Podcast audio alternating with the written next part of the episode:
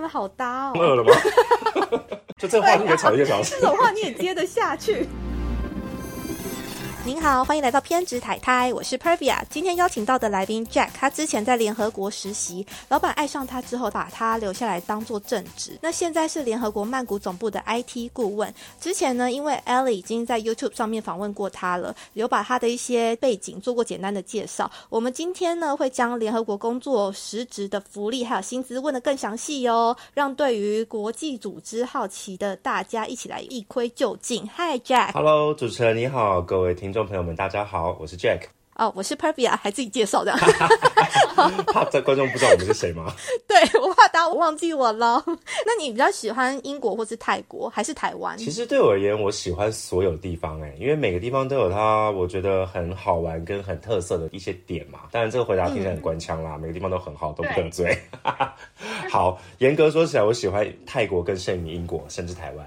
泰国真的太太灾艳艳了，它太一个很 cozy，然后你做任何事情。你就会感到非常的放松跟愉快。嗯、我觉得相对台湾跟英国，它就是很老牌、已开发的资本主义国家嘛。那所有事情就按部就班，然后工作上是会有压力哦。但泰国感觉就是充满着无限的可能。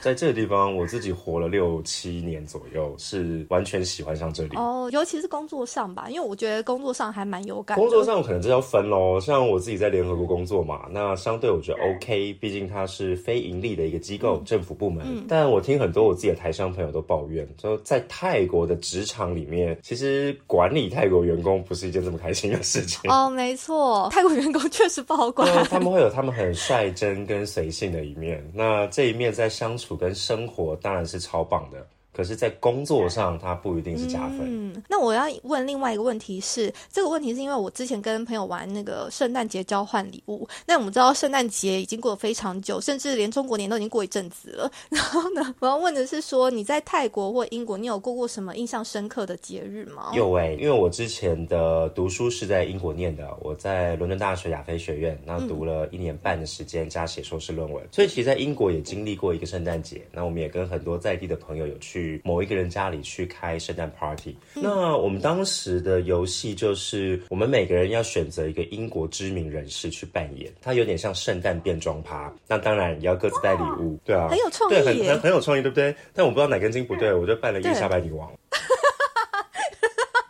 对，很可惜是 podcast 对不对？不然我还可以秀当时的照片。但重点就是我还扮得很像，像到就是现场大家都觉得哇塞，天哪！你的照片还有留存照片我想找，但我不太想把它公布出来，因为太好笑。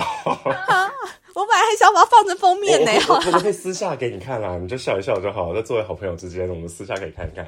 当然有建议，搞不好未来我要选总统嘛，那这个东西就暂时先不要外流。回到礼物这一块，其实我们那时候就是每个人都带带了一份礼物。那在英国我们玩交换礼物，其实跟在台湾大家圣诞节做的做法蛮像的。我们就是每个人会把礼物拿出来去做一个介绍，哎，这是什么什么，然后都会给他贴一个标签去做交换。那我记得那个时候我带的是一瓶红酒，那后来我换回来的是一双袜子。所以我就觉得，嗯，好，显然就是大家都很习惯把自己家里不要的东西拿出来当圣诞节的礼物，在台湾、英国一模一样啊！我以为会很有诚意耶，啊，没有了，不是说袜子不诚意，对我也以为会很有诚意，但好了，那双袜子是羊毛袜啦，确实蛮保暖的啦。只是这可能在英国也就只有那么两个礼拜，最冷的时候会穿，其他时间其实根本就穿不到。后来就就反正我就拿到那个礼物，那我觉得那个过程好玩是在你跟每个人的交流的过程，对，还有应该说在换完礼物的时候，英国大家都喜欢把礼物就现场拆开，然后互相取笑啊，或是互相交流一番。那我们在台湾玩就好像比较大家会就各自带回去，不会有太多的现场拆礼物这个动作。那我自己后来到曼谷之后，我们也在 UN 也玩过，就是联合国里面也玩过圣诞节的 party。对，那感觉起来跟在英国差不多，因为毕竟都是白人或外国人哦，基督教文化思想为主的这种社会人士。对，所以我们在 UN 也玩的还 OK。但 UN 我印象中最深的不是我拿到的那个礼物是什么，而是那一场二零一六年圣诞节的时候，有人拿到的礼物居然是马桶圈。什么？就就是马桶上面，就是你你小号跟大号，大号的时候不是要坐在一个圈上面嘛？就那个马桶圈，很有创意耶！我儿子有在做。我天哪，到底谁啊？还好我们那次玩的是匿名交换，所以也不知道谁送的。啊，好可惜哦！不然的话，我收到这个我会蛮开心的。我会傻眼吧？还有我那那次就比较好，我那次拿到是一大包的 Godiva 的巧克力，哎，那种超大包的那种家庭包组合，我觉得哦，好棒哦！这这一包至少也要个一两千块台币吧。等一下，亚洲文化有没有？你就先拿到东西，先想象它价钱在多少。好，这第一啦。第二是我也喜欢吃巧克力啦，所以我觉得哎，一举两得。它价格又高，然后又是我喜欢的东西，合理合理。哎，那你这样子在 UN 工作多久了？哎，我先讲一下，因为我怕有人不知道，就是 UN 它等于联合国。好，你继续。好啊，简简单就快速一分钟介绍一下联合国。它大概相信大部分会听这个节目的观众听众都是知识水准极高的 哦，所以应该知道联合国是什么。先跟扣个帽子嘛。好，这个设定压力好大。不会不会不会。那 UN 其实它现在在全世界有几个区域总部，全球总部就是大家很耳熟能详的纽约那一座哈，全球的 Global Headquarter。那在亚洲地区的总部，管亚洲太平洋五十八个国家的总部就在曼谷。所以我那个时候是被分派到曼谷这个地方去做他的 UN 职员。在 UN 我总共前前后后在这个体系里面待了大约有七年，前面大概将近半年到九个月的时间是在日内瓦，在瑞士的日内瓦。后来才因为就是刚刚主持人一开始提到的，来到曼谷实习，然后就主管也没有爱上我啦，他大概只是觉得这个亚洲人很可爱，哎，怎么好像可以给他一堆工作呢？他就可以顺利的完成。哦，我们就台湾奴性嘛，就是被压榨又不敢反抗，然后又可以把事情做得很好，是台湾的特色，所以就被顺利留任了。哎，所以你也在日呃日内瓦待过一段时间，对，待过一段时间，但那个时候是在 WTO，可是没有很喜欢日内瓦那个城市，因为它太冷又太贵，然后。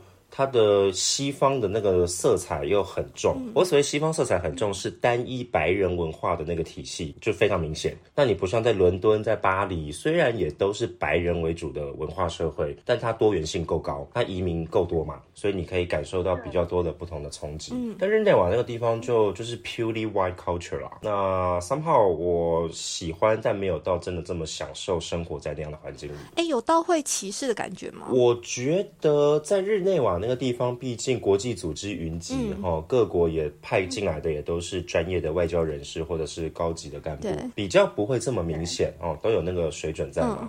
但是或多或少你感觉得出来，你感觉得出来一种就是区隔你跟我的那种那一条隐形的线。哦天哪，因为我以前有在国际学校稍微待一下，也是有一样的感觉。对啊，那英国其实也有，但英国又比日内瓦好一点点，哈，伦敦比日日内瓦好一点点。那相反的是，我回到亚洲，反而就比较感觉不到这个事情。你说曼谷啊、香港、吉隆坡、台北或上海、北京这些地方。相对我觉得就好一些啦，那可能也是因为我自己本来就亚洲人嘛，所以我就融入是比较快的。对，有感觉出来。那你还会有那种跟大家同事结束工作之后，然后去喝一杯这种文化吗？啊，其实我们会啊，这这个习惯其实是从英国读书的时候就留下来的。就大家同学们下课就会去街边的 bar 啊，站着那边喝 cider，就站在吧台旁边喝酒的那个习惯。那日内瓦也有哦，大家下班也就通常我们有 happy hour 嘛，每个礼拜四跟五的晚上，可能从五点开始就是 happy hour，就开始啤酒买一送一。那一直到曼谷其实也有哦，它也是一个外国人很多的地方，所以我们大概下班确实会跟同事约，也会跟自己在地的朋友约，但有的时候其实也会有小圈圈哦，就像我我们自己的那个 team 在曼谷的时候。有越南人、法国人、呃，俄罗斯，然后美国、英国跟泰国自己本身，那我们就就会想排挤那个越南人。哦，真的是吗？有没有排挤？他反正就人与人之间相处嘛，也不用避讳，就确实会有你喜欢的个性的，跟你不喜欢的个性的。那他就是我不喜欢的个性，那他可能也不喜欢我。但工作上维持该有的专业要有。我们一起 co work 是 team work 的时候，大家就各自专业分工，fine。但私底下要跟谁交朋友，我觉得这是个人的私事嘛。我并不代表我跟你工作上是个同事，我就必须跟你在私生活里也是个朋友。我觉得 no，business is business，private life is private life。这一点，我自从英国日内瓦到泰国的联合国总部，我会蛮喜欢这样的工作文化。那相比起亚洲比较多的，甚至台湾的企业，就好像要凡事都圆融，都和和气气哦。上司、主管或是同事之间，你就既要能工作，又要是好像好朋友。我觉得 why？就你你婚丧喜庆，你根本不用发帖给我啊，我根本就不想参加呀，我只是跟你是同事而已啊。就是你懂我意思吗？就是全家便利商店的口号啊，We 对 are 我 family。根本不想在乎你的私生活，你也不要晒你的什么家里的娃、新生的小孩给我看，我一点都不想看。我只想跟你很专业的把这个工作跟 KPI 达到，就就这样。哎、可是我我是这个圈圈子的啦，我是觉得我跟同事通常会稍微有一点点距离，这样，除非是前同事。我觉得那个是一种你你选择交友对象，你这是你完全是你自己应该可以掌握跟你的自由。那我们在至少联合国体系啦，我觉得这个自由度是大家都有的基本认知。嗯，当然我我所谓排挤可能有点太过分了，没没有那么严重啦。就是我要喝酒，下班我要喝酒，我会约我真的比较想交朋友的同事。对，就哦，这合理啦，谁会想要约一个不想约的人？对啊，对啊，exactly，就 那聊聊没两句很尴尬、欸，就大眼瞪小眼。对啊，哎、可是所以你在这里面那么久的时间，你应该有一些联合国新三色的八卦吧？因为这一题是你自己开的，我想说你是不是有很多想聊的？可是这个这个频道是普会不会被黄标或什么？因为 YouTube 有些新三色会被黄标。没有，Podcast 没有这个东西。好那我就简单分享几个比较新三色的小见闻啦。我要 detail，谢谢。detail 我怕那个太太入骨，我怕有些听众在边吃饭边听就觉得噗，就这种吐出来也不太好。这最精彩啦！其实 是我在实习的时候，那时候我在一五年年底，哎，一六年初的时候刚调任到曼谷，那时候还是个 intern。那 intern 你知道就很开心嘛，就而且 intern 跟 intern 之间都会玩玩在一起。那年纪也差不多哦，研究所刚毕业的年轻人，二十三岁到二十八岁之间。那有一次我在联合国，我在处理一个很重大的国际会议，好，那时候我在做后勤的一些安排。那联合国在开会的时候，它都有同步口译嘛，这个大家可能会有这个认知。哦，有什么中翻英啊，英翻法呀、法翻俄啊，哦，俄翻什么西班牙文啊，哦，会有不同的同步口译室。口译室会在大会议厅的二楼，而且是比较隐秘，而且那个门是绝对隔音的，为了让里面的口译员可以专心工作。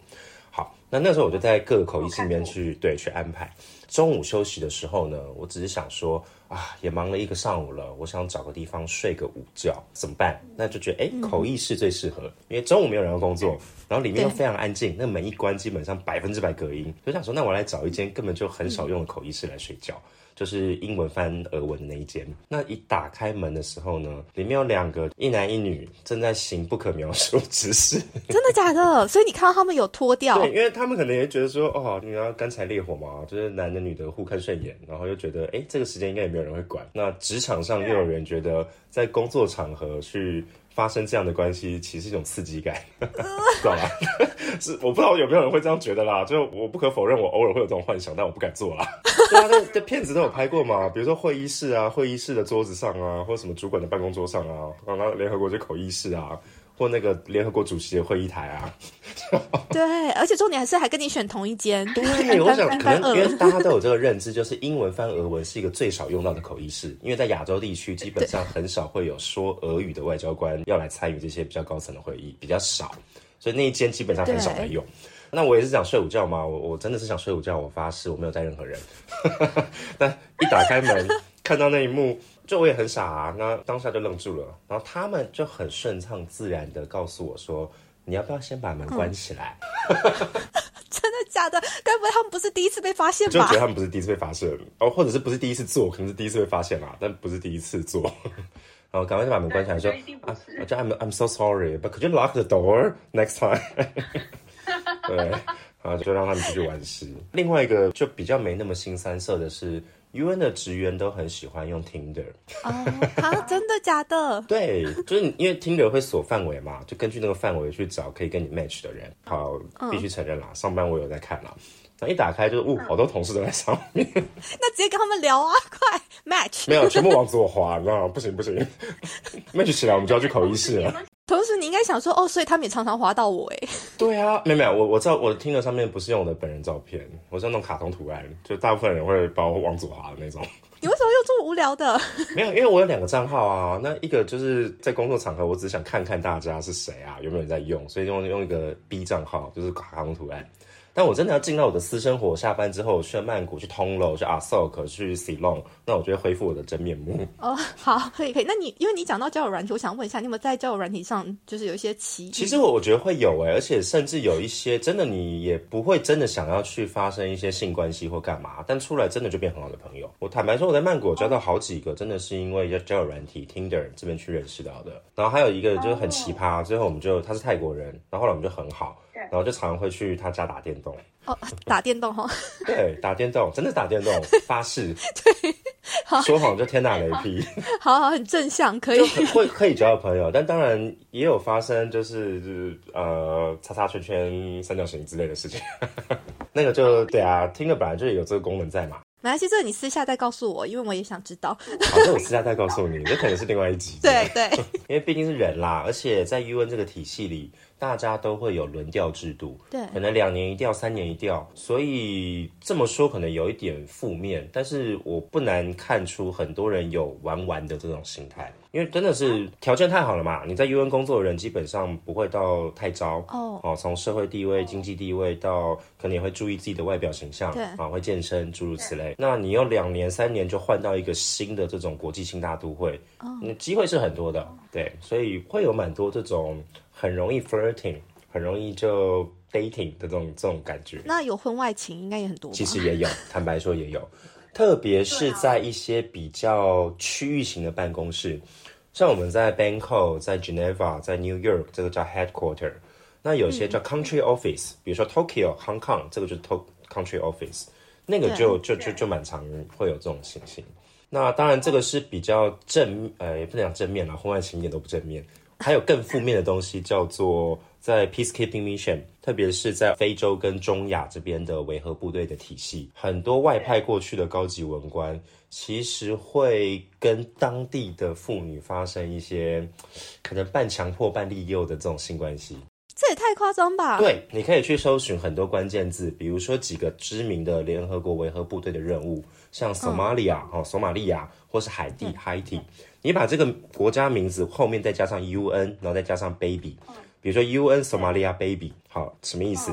很多高阶的文官外派过来，把当地的妇女给弄怀孕了，结果两年后她又被调走了，那个小孩就叫 Somalia baby，很惨，因为你是当地的黑人妇女，其实你生了一个混血小孩，很容易就看得出这个是怎么回事，那他就会被他的族人、被他的社群，甚至被他的村落。就是排挤啊，你这个跟啊外国人这样这样这样啪啦啪啦的，所以很多这种 Somalia baby、Haiti baby，甚至 South Sudan baby、南苏丹的 baby 都有这样的状况。那 UN 又因为没有直接的司法管辖权，最多只能把你开除、谴责你，然后移送回你自己原本的国家接受司法审判。但很多时候，你说一个举例啦，随便举例哈，加拿大人做了这件事。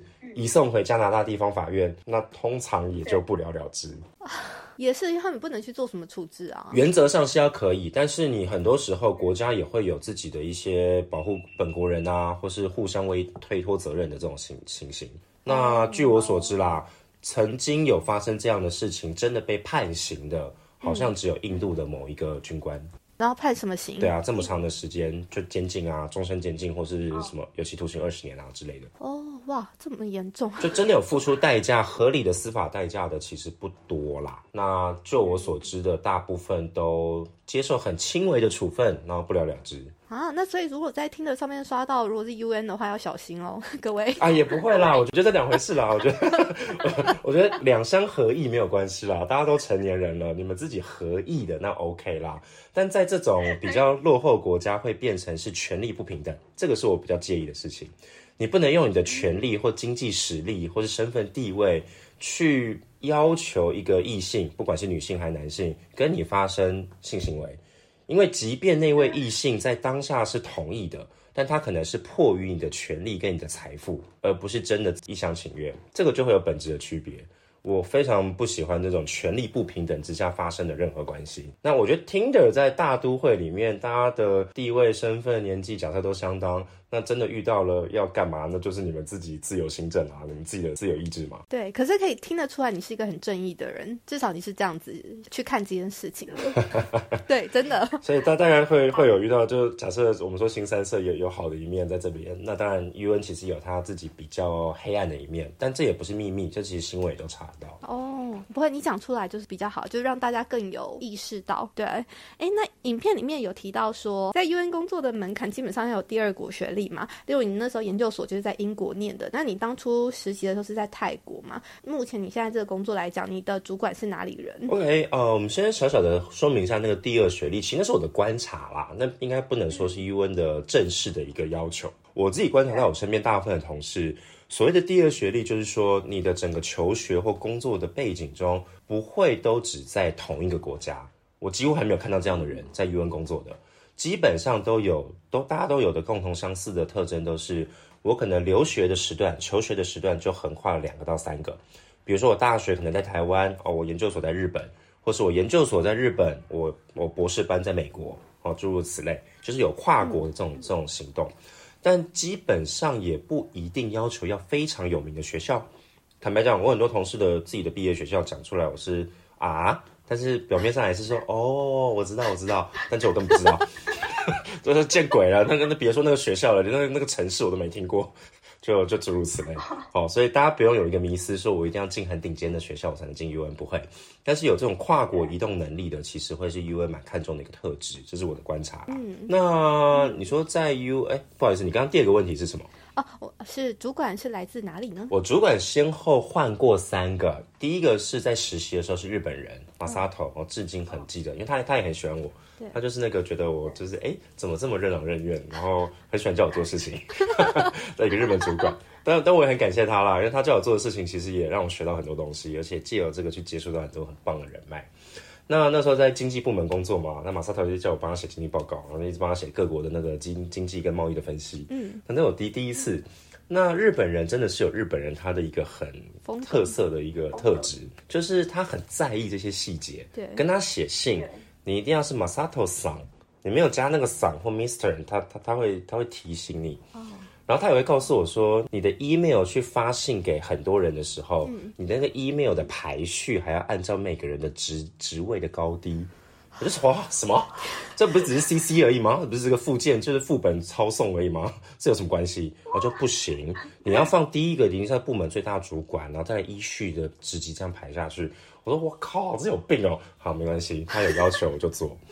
那后来第二任是换到，就是换到曼谷之后，在 IT 部门嘛。那先后是先跟着一个比利时主管，再跟一个英国主管，就现在是英国。嗯，那之前一个是比利时，那比利时那个其实是天才型的，他其实大我没几岁，但直接做我的 supervisor，也很早就进 UN 了，大学毕业就进来了，这相当的难得。他就是一个类似工作上很专业，但私生私生活就是中二生的那种个性，所以我我们玩的很好。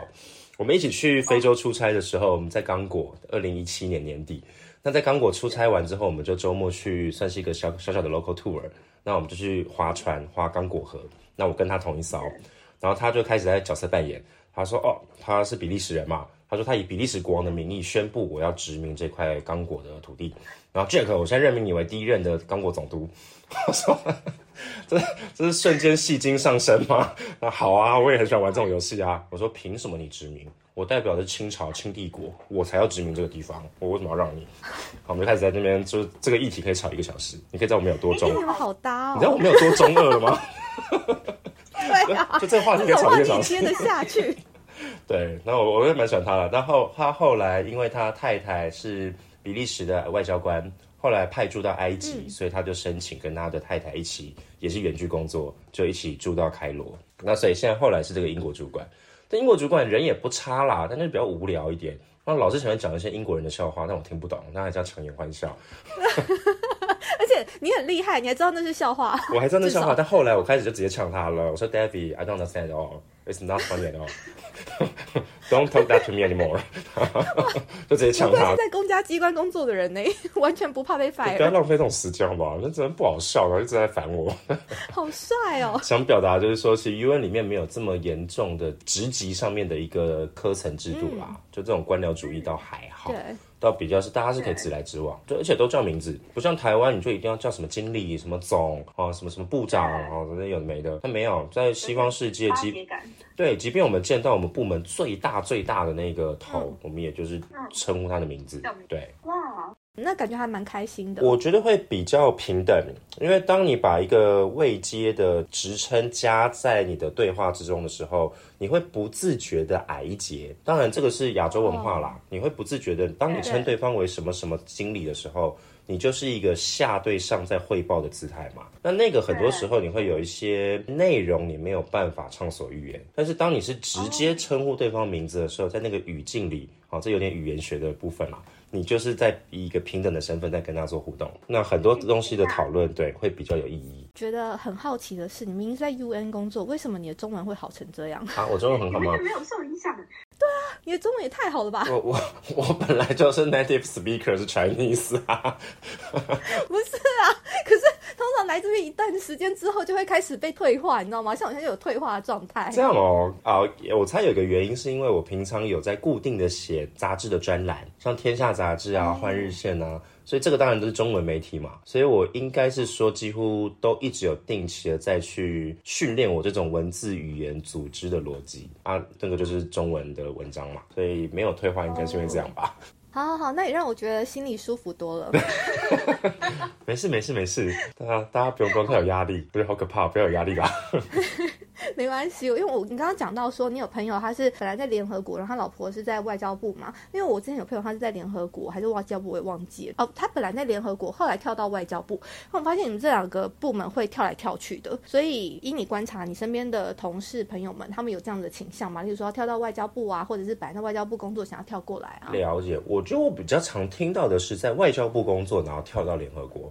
当然，这个这个方案不适用台湾啦，因为台湾并不是联合国的官方会员嘛。那所谓在外交部工作的人，比如说你在中国外交部或日本外交部工作，确实机会很大，你可以申请到 UN 里面就转调。那他们这个制度叫做 JPO 哦，Junior Professional Officer JPO 的制度，就专门是开给各国的外交官。你如果有兴趣来 UN 体系工作，你就用这个制度来申请，每年都会给一个相当大的名额的比例。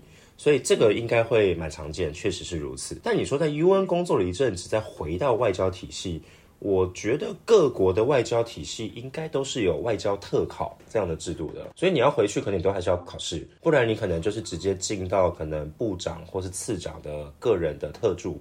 哦，这样这样子当然也是 OK，因为你有国际经验嘛，联合国的工作经验，理论上进外交体系也是很合情合理的事情。但我听到更多的反而不是外交部跟联合国之间的互调，反而是很多在联合国工作的人会希望能够到私人企业去，啊？为什么？怎么会？因为赚的比较多呀。联联合国毕竟它是一个政府组织嘛，跟毕竟它是一个所谓的公家机构，它会给你一份很 decent 的薪水，很 OK，你过个 middle class 生活完全没问题。但你要想要变成比尔盖茨，变成巴菲特，你只要在 UN，你这辈子别想。这很合理吗？那很多在 UN，特别是我们在 IT 部门，我自己在 IT 部门待了五年。你真正很聪明的这些 IT 工程师，我认为你的第一志愿应应该要是 Google 或 Facebook 啦，或 Meta 或亚马逊。哦，这个才是你 IT 人才的殿堂嘛。那到 UN，除非你是有个就是要救苦救难的心态的，那你才会来帮 UN 服务。不然你 UN 其实很多时候用不到最新的科技。我们就是个很 routine、很陈旧、迂腐的一个大的官僚体系。那你在这个里面，你的 IT 的天分不一定能够得到发挥啦，所以反而很多人会想要去去私部门去闯荡一番。那我们自己的单位也遇过有一个孟加拉人，也是 IT 的工程师，就我们叫三进三出，就一开始在 UN 工作，好跳去私人部门啊，然后又不得已被裁员，然后再回来，然后再出去，然后再回来，这样三进三出，哇塞，这也是很有毅力 真的有。毅力。但我也觉得我们的主管，就最大的主管也很包容他。对，就觉得没关系哦。对啊，他真的是很厉害啦，就是真的能把很多的很复杂的 coding 的问题给解决。哦，那当然也也支持他说，好啊，你真的有在外面有更好的机会，你去试试看啊。啊，你不不行，你你再回来嘛。对，对，所以蛮蛮好玩的。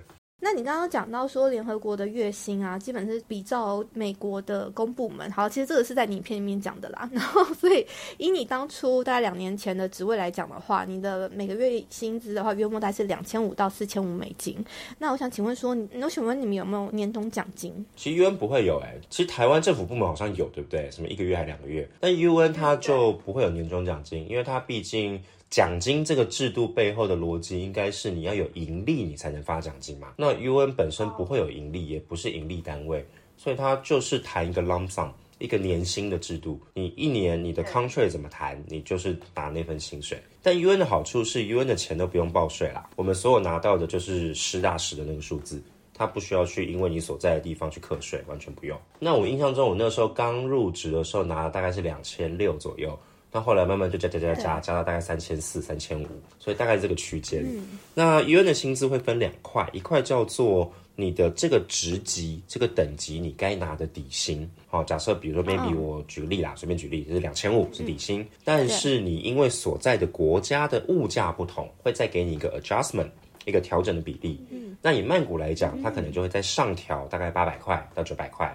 所以加起来就大概变三千四。但如果我同样的职级，我是 consultant IT consultant，我放在纽约哦，那上调的比例可能就会是一千五或者一千八哦，因为要符合你在纽约那个物价。那你们加的这些 adjustment，它有包含房屋补助吗？这个就是要看怎么谈。这个每一个合约的状况不一样，我的就没有。我我比较喜欢跟他谈一笔总额，那我要怎么用，甚至保险也不含在里面。我要怎么租屋，我要保哪家保险，我自己来决定。你就给我一个总额就好。那有一些特别会比较谈房屋补助的，比较是那种有家庭的，因为 UN 的房屋补助不是说你报多少补多少，而是在一个额度之上帮你全补，但这个额度以内你还是要自付。那以曼谷来讲，这个额度大概是落在七百到一千美金左右啦。所以你想，我一个人住，我通常不会在曼谷一个人去随便租个四五万泰铢的 condo 嘛，没必要嘛。对，我花两万块租的 condo 其实就已经是市中心很不错了，一人一一房一厅的。但如果你是有家庭的四口之家，你肯定就要租比较大的 condo，那那个的房租其实就贵了，对不对？可能就三万泰铢、六万泰铢，甚至十万泰铢。那 UN 在一定的比例以上，全部帮你补，那个就很。划算，所以很多有 family 的会谈成那样子的合约，那我就不要，我说不要，我我要现金，入袋为王，我就是要拿 cash，我爱怎么住怎么花那是我的事哦，你不用去帮我补这些，对对，你会自己规划这样子，对，这个就是有不同的不同的 contract 里面的组合方案。那像台湾的劳基法，它有规定每年的年假，如果说未满一年的话，可以请三天；如果满一年的人呢，他们有七天的年假。好，然后我要举一个比较极端的，如果是法国的话，它一年的年假有七个礼拜，大概快要一个月哦。哎，不止啊，一个半月、两个月。好像我们更极端呢。那我啦，我之前遇到的，真的。但是这当然也是看你对每个合约怎么谈，因为我那个时候。就有谈到一个约是在二零一七一八这两年，我那个时候就除了周休二日跟国定假日之外，我一个月会有二点五天的一个叫做 floating holiday，我觉得我可以自己在额外每个月放二点五天，所以这样算起来的话，等于就是一年就等于多了将近二十，将近三十天啦，差不多这个数字。对。但在这个之外，我又有一个二十天的年假，所以加起来就变五十天。哇塞，天哪！就很神奇，就那两年还蛮开心的。你想讲的应该是很爽吧？没有啦，我们说开心啦，我们就觉得啊，组织很照顾大家，知道身心要平衡，这样工作才会更有效率。我们都歌颂组织，赞扬组织。很好很好。那如果啊，今天是想要进 UN 的大家，就是还没有进去的人，呃，他们应该英文要多好程度？你觉得才有机会？其实我通常被问到这个问题的时候，我都会我会用两个角度回答。对，就第一个，我会跟很多像特别是学生，我都会说，你们如果要投履历投到 UN，那你的专长跟特点，或者是你最擅长的事情，拜托就不要再写英文了，因为在英文作为语言之一。我们会把它当成一个你本来就该会讲，而不是它是你的专长，就是 这样的思维。对你如果还觉得英文是你的专长，那其实会蛮可怕的。那就是写什么游泳啊？啊，那还可以，那可以游泳、棒球或是什么读书哈，研研究股票这都好。但就是就拜托不要再把英对不要再把英文当专长了，这本来就该就是应对自然。那这就延伸到下一个问题，到底该多好？它没有一个什么分数的指标，嗯，我觉得就是好到你可以很自然的跟外国人交流，嗯，你可以把你的意思清楚表达，你也可以接受到对方的意思，然后把事情完成。那该写的报告你也都能够顺畅的把它写出来。那你说写报告很难吗？写英文文章很难吗？其实工作时候写的 email 不会要那么复杂啦，它又不是让你去争取诺贝尔文学奖，你就是要好好的把意思表达完，文法不要错就好了。那我自己记得我第一任的那个日本的主管 Masato，他英文你说他好吗？他肯定不差，毕竟是普林斯顿的的博士，但是他的口音就很重，就重到我记得那时候几乎我是全办公室唯二可以听得懂他讲什么。另外一个是跟他已经跟了十年的助理，然后我不知道怎么可能，我我在英国念书的时候，因为我的室友都是日本人嘛，所以就觉得日式英文我还蛮熟悉的。我就哦，我要帮马萨特把他的英文翻译给其他的实习生听。我说哦，他其实讲的是。那如果跟泰式英文比呢？One two three four 那种。我觉得日式英文更可怕。就是难度更高一点，泰式英文我觉得还行，就是还听得懂。而且我觉得差别差在说，泰国它本身你一样是语言学的架构去思考，它不是一个非常非常复杂的语言，所以泰国人在讲话，他也不倾向于去用很复杂的子句结构，或是用很难的单字。对，但日文会，所以日文在学完英文之后，他会习惯用一个很长的复杂子句。或是用很难的那种单字，就那种考 GRE 才会看到的单字，那那个再搭配上很怪的口音，就很可怕了。哇塞，我突然间觉得非常佩服，你可以听得懂他的口音，然后还被他爱。他说不定是因为觉得你听得懂他说话，他就超爱。我猜吧，他就很喜欢把我叫我做事。对，我就想说，那我要装作我听不懂好了。唯一几个可以听懂他的口音的人，非你莫属。希望不要了。其实后来在生在真的进到在 IT 部门，因为我们那时候也管维和部队嘛。叫 Peacekeeping Mission，发觉其实还有更难的，比如说南苏丹口音、奈及利亚口音或者索马利亚口音，这种非洲腔，它的讲英文的方式又又跟又跟亚洲的这种口音又不一样。我觉得比印度还要难。我觉得比印度还要难，绝对比印度还要难。非洲的英文真的比印度还要可怕。而且它可怕到不是我的问题哦，因为有一次我很挫折嘛，我每个礼拜都有电话会议。那有一次我就邀请我的主管，就英国的 David，我就邀请他一起来参与。然后 David 也听完之后，他一脸就很认真嘛，然后看着我，Jack，你有听懂他在刚才讲什么吗？我说太棒了，你一个英国人都听不懂，那真的不是我的问题了。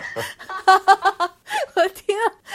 这是什么迂腐的环境啊？还直接问说你听得懂吗？对然后，他也他也很有礼貌哦，但是不打断对方哦。但是我们怎么处理那个状况？我们最后就是两个人去把它拼凑出刚刚那通电话他到底讲了什么，然后赶快寄一封 email 去 confirm，然后让他用文字回复啊，终于懂了哦，他原来要这样这样这样。哇，还是很正向哎。我有一次啊，就让我想到我跟我朋友讲话，然后我们两个就在那边哈来哈去，就想说他到底在讲什么。后来呢，他的那时候男朋友是一个警察，常常在监听嘛。他说他在讲这个啦，因为他常常监听，你知道吗？所以完全立马就可以知道我们在干嘛。哦，那很可怕。不过至少有帮你解答出来，这也是好事。对对，如果要沟通的话，要靠警察监听。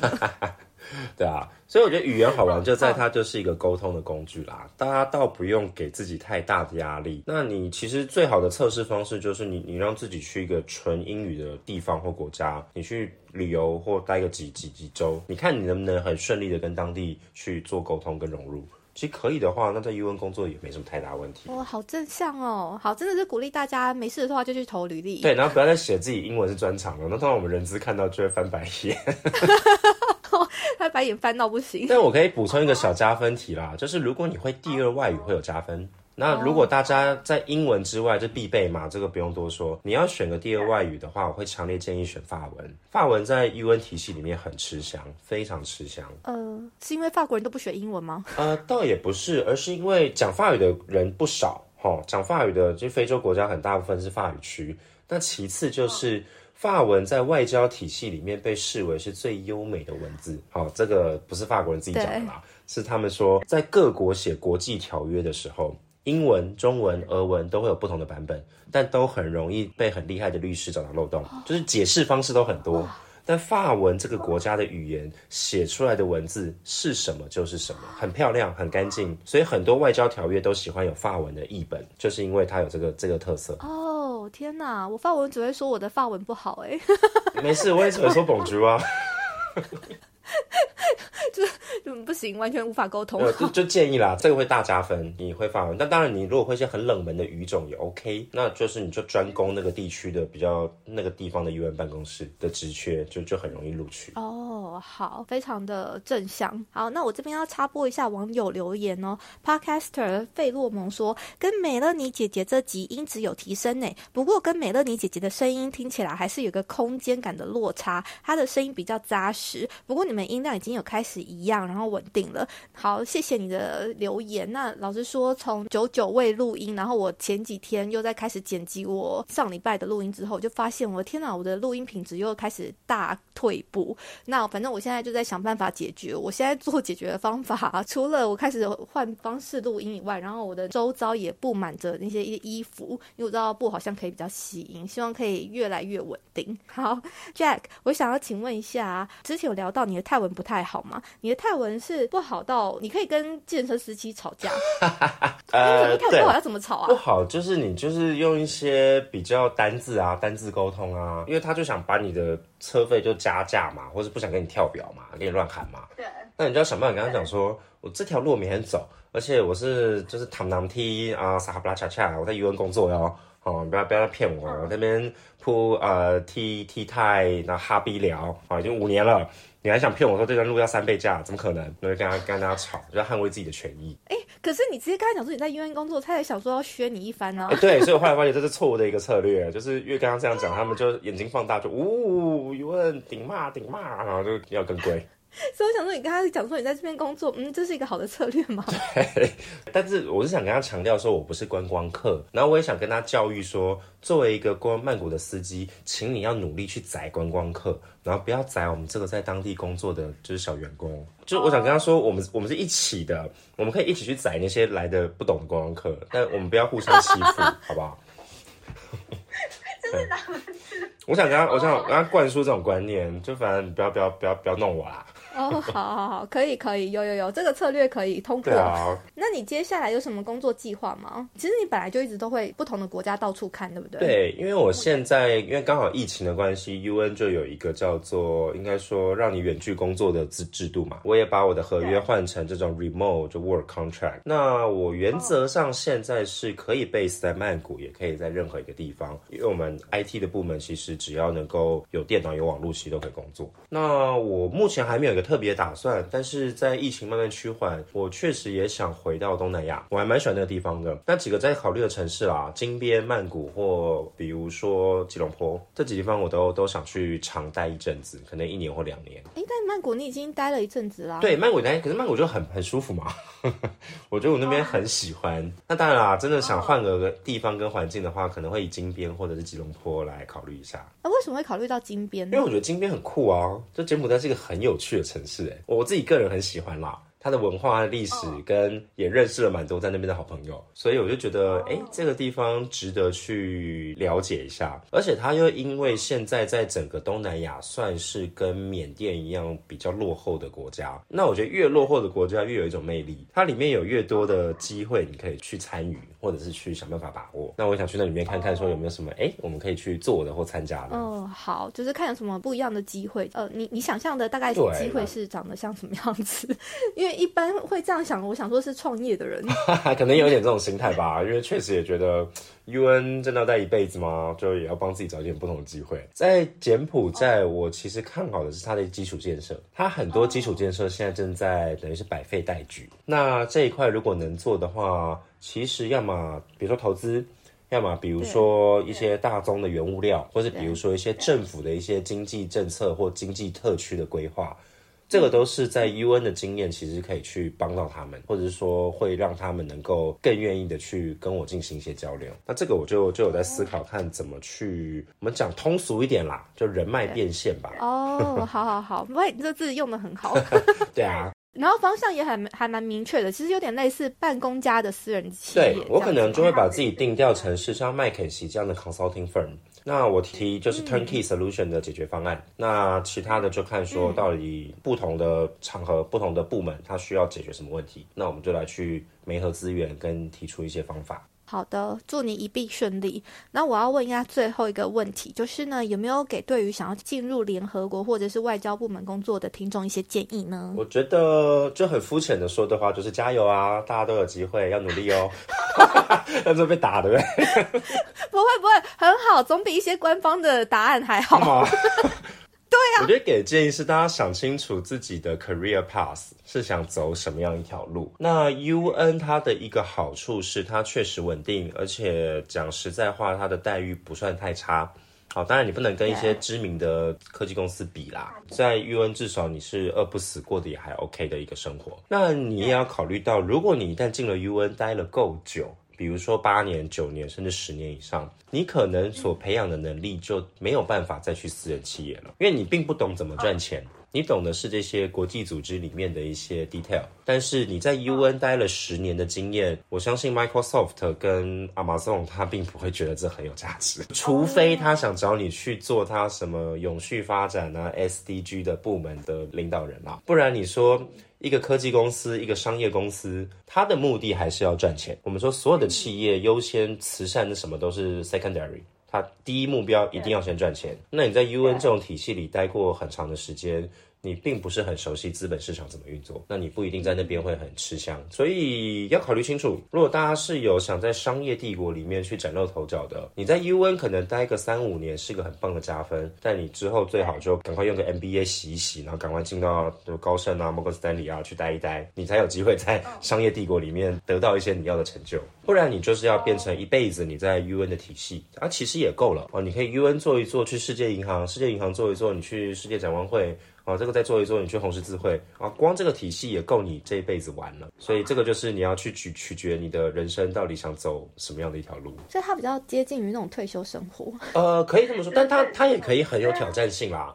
比如说，你也可以去加入无国界医生组织啊，哦，那个就很有挑战了，那个就真的是上山下海、赴汤蹈火。那你也可以加入难民部门嘛，难民联合国难民署。那确实也是真的很很 tough，很劳心劳力，要一个一个去处理这些难民的个案，所以也会有很困难的地方啦。只是相对于教给你的一些经验跟知识，就不会是资本主义市场很喜欢的那一套。嗯，谢谢你带给我们这么有意义的一集，再加上你的中文非常好，我觉得所有的 picture 很明确。大家只要不后悔，都是好的选择啦。选了就做下去吧。没错，而且这个 conclusion 也很棒。感谢。